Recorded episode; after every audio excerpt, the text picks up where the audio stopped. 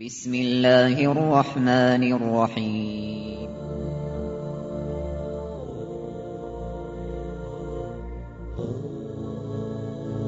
الرحمن العزيز الرحيم القوي السلام الكريم العظيم البصير العليم الحكيم الجبار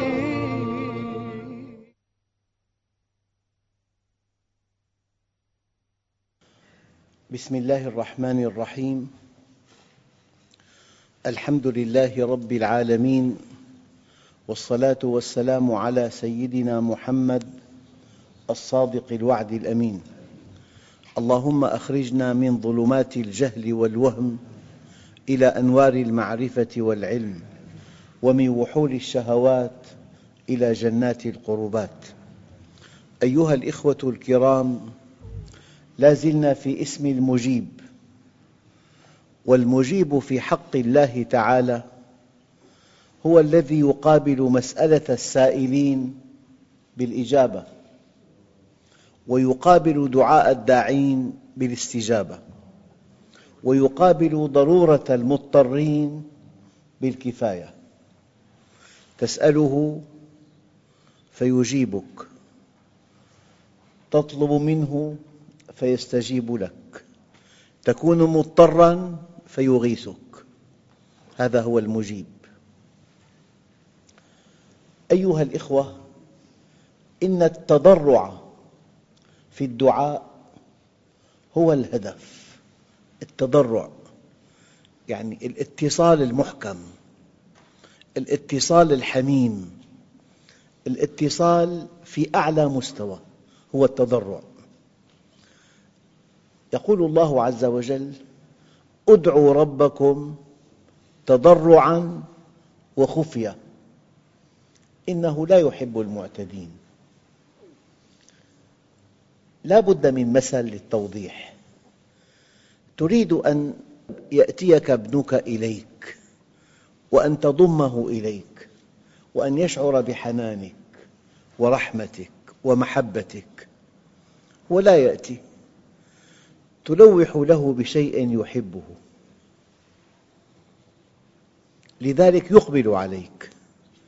القصد أن يقبل عليك. وهذا الشيء الذي لوحت له به وسيلة كي يأتيك. فالله عز وجل يريدنا أن نتصل به. يريدنا أن نقبل عليه. يريدنا أن نسعد بقربه. يريدنا أن نذوق حلاوة مناجاته. يريدنا أن نكون معه. لذلك يلوح لنا أحياناً شبح مصيبة. نلجأ إليه. نتضرع إليه. التضرع هو الهدف. والمشكلة التي ألمت بالمؤمن هي الوسيلة. المشكلة هي الوسيلة والتضرع هو الهدف. لذلك قال تعالى ادعوا ربكم تضرعاً وخفية إنه لا يحب المعتدين. أيها الأخوة حينما يفهم المؤمن على الله قصده من المصائب هي أدوات يسوقنا الله بها إلى بابه. أدوات يسوقنا الله بها إلى بابه. يريدنا من هذه الشدائد أن نتصل به أن نتضرع إليه أن نناجيه أن يسمع صوتنا أن نقبل عليه أن نذوق حلاوة القرب منه. هذه هي الحقيقة. المصائب وسائل والاتصال بالله هو الهدف. النقطة الدقيقة الله عز وجل يعلم حاجة المحتاجين لو لم يسألوه. يعلم حاجة المحتاجين لو لم يسألوه.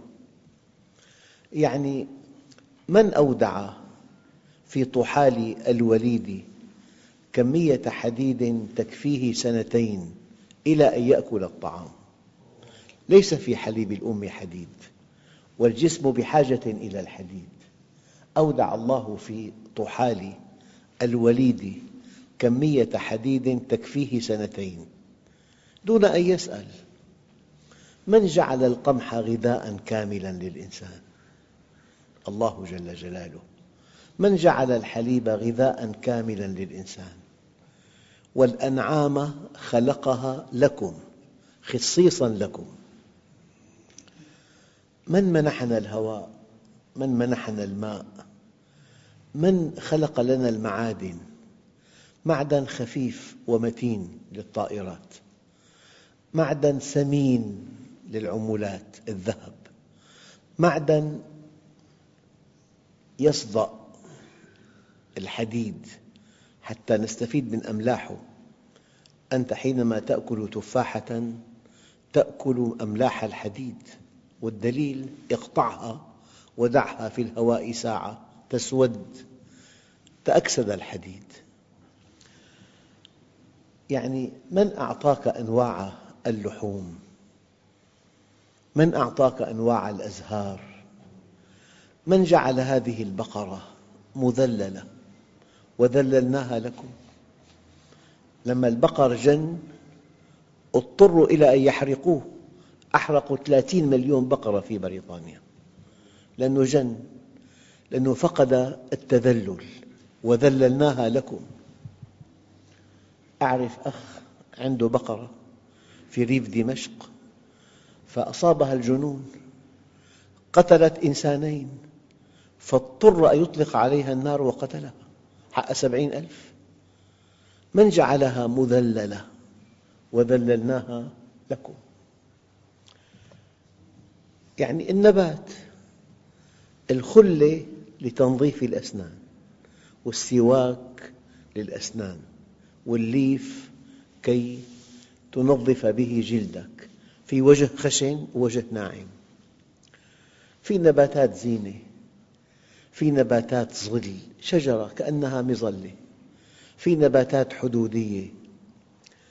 يعني الحديث عن آيات الله في خلقه لا تنتهي. بس الله عز وجل يعرف حاجتك قبل أن تسأل إياها. لكنه انتظر أن تسأله.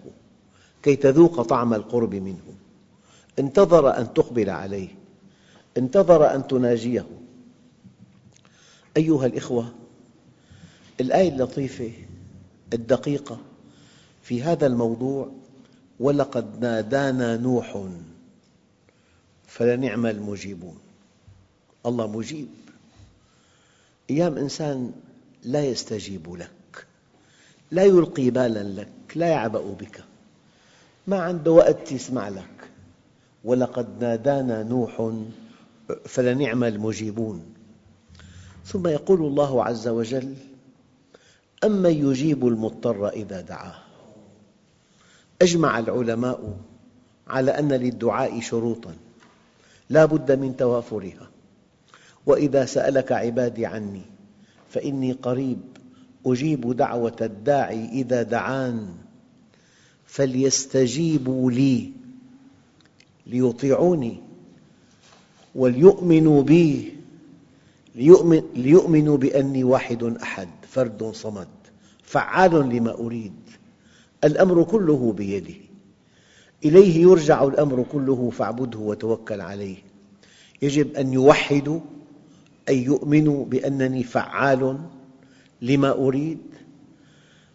إله في السماء وإله في الأرض. ما لكم من دونه من ولي ولا يشرك في حكمه أحدا. وأن يطيعوني. هذه شروط استجابة الدعاء. فليستجيبوا لي وليؤمنوا بي لعلهم يرشدون. إلا أن العلماء استثنوا من شروط الدعاء المضطر. المضطر يستجيب الله له ولو لم تتحقق فيه شروط الدعاء. يستجيب له برحمته. أمن يجيب المضطر إذا دعاه. والمظلوم يستجيب الله له.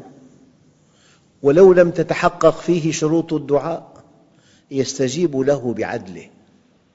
من هنا قال عليه الصلاة والسلام اتقوا دعوة المظلوم فإنه ليس بينها وبين الله حجاب. العدو التقليدي إذا عدلت معه قربته من الله وقربته منك. لذلك قال, النبي الكريم من غشنا فليس منا. لكن في رواية من غش مطلقاً. أنت حينما تؤذي غير مسلم تسبب سمعة سيئة لكل المسلمين. غير المسلم إذا نلته بالأذى يقول هكذا الإسلام ينسى شخصك ويتهجم على الإسلام. أما يجيب المضطر إذا دعاه ويكشف السوء ويجعلكم خلفاء الأرض أإله مع الله قليلا ما تذكرون. أيها الأخوة استمعوا إلى هذه الآية. ربنا إننا سمعنا مناديا ينادي للإيمان. ربنا إننا سمعنا مناديا ينادي للإيمان أن آمنوا بربكم فآمنا. ربنا فاغفر لنا ذنوبنا وكفر عنا سيئاتنا وتوفنا مع الأبرار. ربنا وآتنا ما وعدتنا على رسلك ولا تخزنا يوم القيامة إنك لا تخلف الميعاد. الله عز وجل مجيب قال فاستجاب لهم ربهم.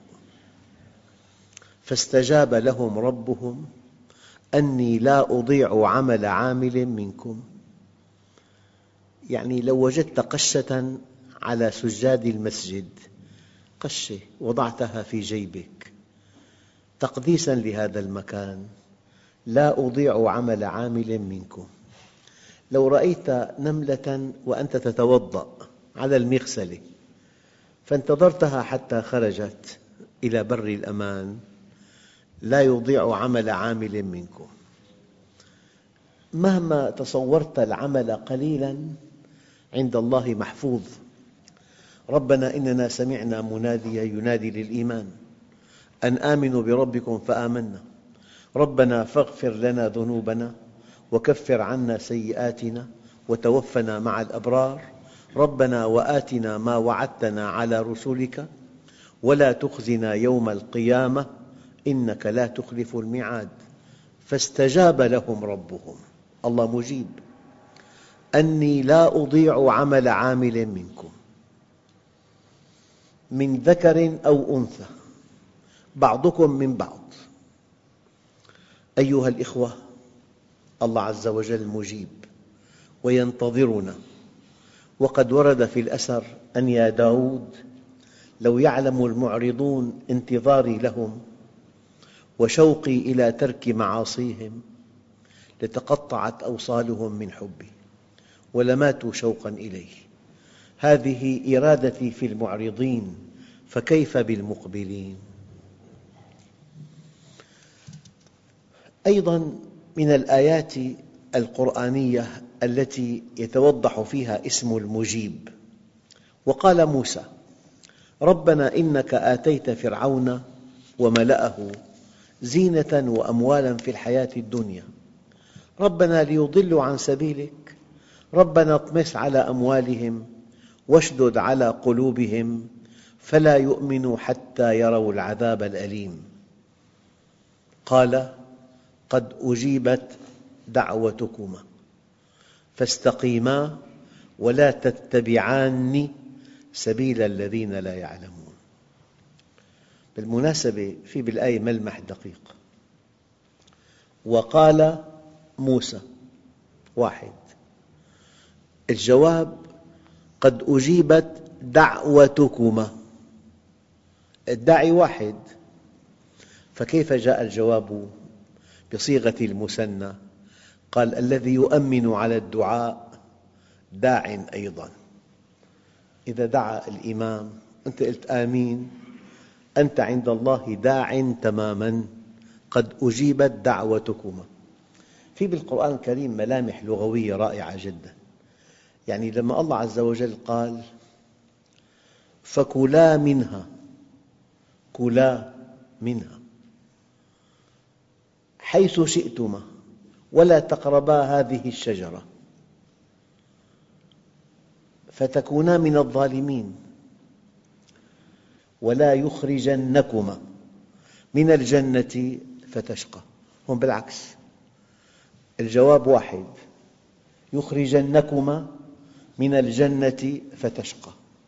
قال العلماء هذا هو الإيجاز لأن شقاء الرجل شقاء حكمي لزوجته.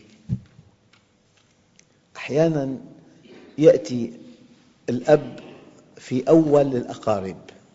قل إن كان آباؤكم وأبناؤكم وأزواجكم وإخوانكم وعشيرتكم الأب أول. أحيانا يأتي تأتي المرأة أولا. زين للناس حب الشهوات من النساء والبنين والقناطير المقنطرة من الذهب والفضة. أحيانا يأتي الابن يوم يود المجرم لو يفتدي من عذاب يومئذ ببنيه. يوم يفر المرء من أخيه وصاحبته وبنيه. مرة جاء الأخ مرة جاء الابن مرة جاءت الزوجة مرة جاء الأب. وفي كل ترتيب حكمة ما بعدها حكمة. أيها الأخوة الآن ربنا إنك آتيت فرعون وملأه زينة وأموالا في الحياة الدنيا ربنا ليضلوا عن سبيلك. ربنا اطمس على أموالهم واشدد على قلوبهم. فلا يؤمنوا حتى يروا العذاب الأليم. قال قد أجيبت دعوتكما. هذا من الملامح اللغوية والبلاغية في القرآن الكريم. فاستقيما ولا تتبعان سبيل الذين لا يعلمون. أيها الأخوة وقد وردت الأحاديث الصحيحة في استسقائه صلى الله عليه وسلم. يعني نحن نعاني الجفاف أحيانا لكن الطريق إلى الأمطار الغزيرة لا نسلكه. النبي عليه الصلاة والسلام ثبت في الأحاديث الصحيحة أنه استسقى ربه فعن أنس بن مالك قال كان النبي صلى الله عليه وسلم يخطب يوم الجمعة فقام الناس فصاحوا فقالوا يا رسول الله قحط المطر واحمرت الشجر وهلكت البهائم فادعوا الله يسقينا. فقال اللهم اسقنا مرتين. ويم الله ما نرى في السماء قزعة من سحاب سماء صافية جو حار. ويم الله ما نرى في السماء قزعة من سحاب.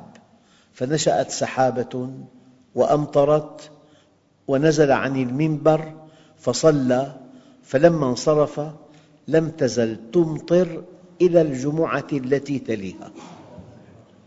فلما قام النبي صلى الله عليه وسلم يخطب في الجمعة التالية صاحوا إليه يا رسول الله تهدمت البيوت وانقطعت السبل فادعوا الله يحبسها عنا. فتبسم النبي عليه الصلاة والسلام ثم قال اللهم حوالينا ولا علينا. فكشطت المدينة فجعلت تمطر حولها ولا تمطر في المدينة قطرة.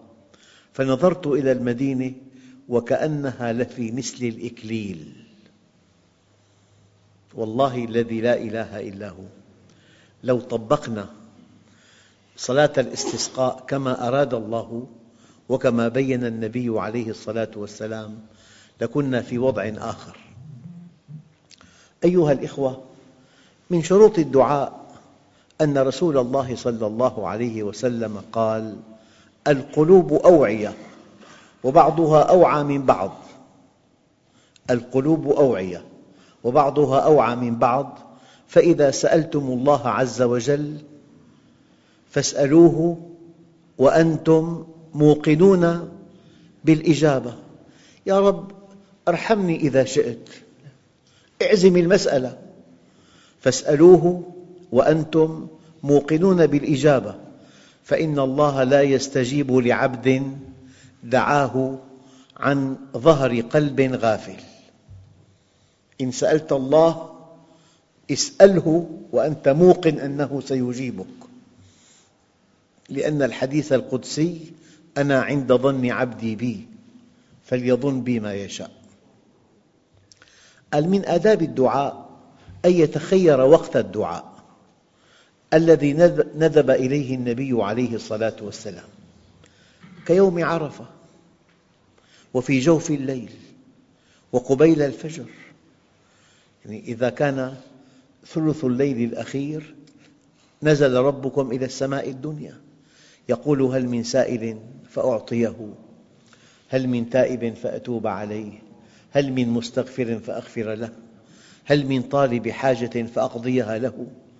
الأوقات المندوبة يوم عرفة وفي جوف الليل وقبيل الفجر ودبر الصلوات المكتوبة. عقب الصلاة هذا وقت إجابة. من آداب الدعاء ألا يتعجل الداعي في دعائه. بمعنى يقول دعوت فلم يستجب لي. أنت بهذا خرقت آداب الدعاء. وألا يجهر بالنداء. رفع الصوت. إنكم لا تخاطبون أصماً.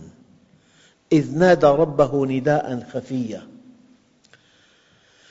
وألا يجهر بالنداء اتقاء للفتنة والرياء وأن يحذر من التجاوز والاعتداء. أحيانا يقول لك أنا أخذت معي كتاب في أدعية مستجابة للحج يفتح الكتاب ويدعي لما فتحت الكتاب ودعيت الحال ذهب منك.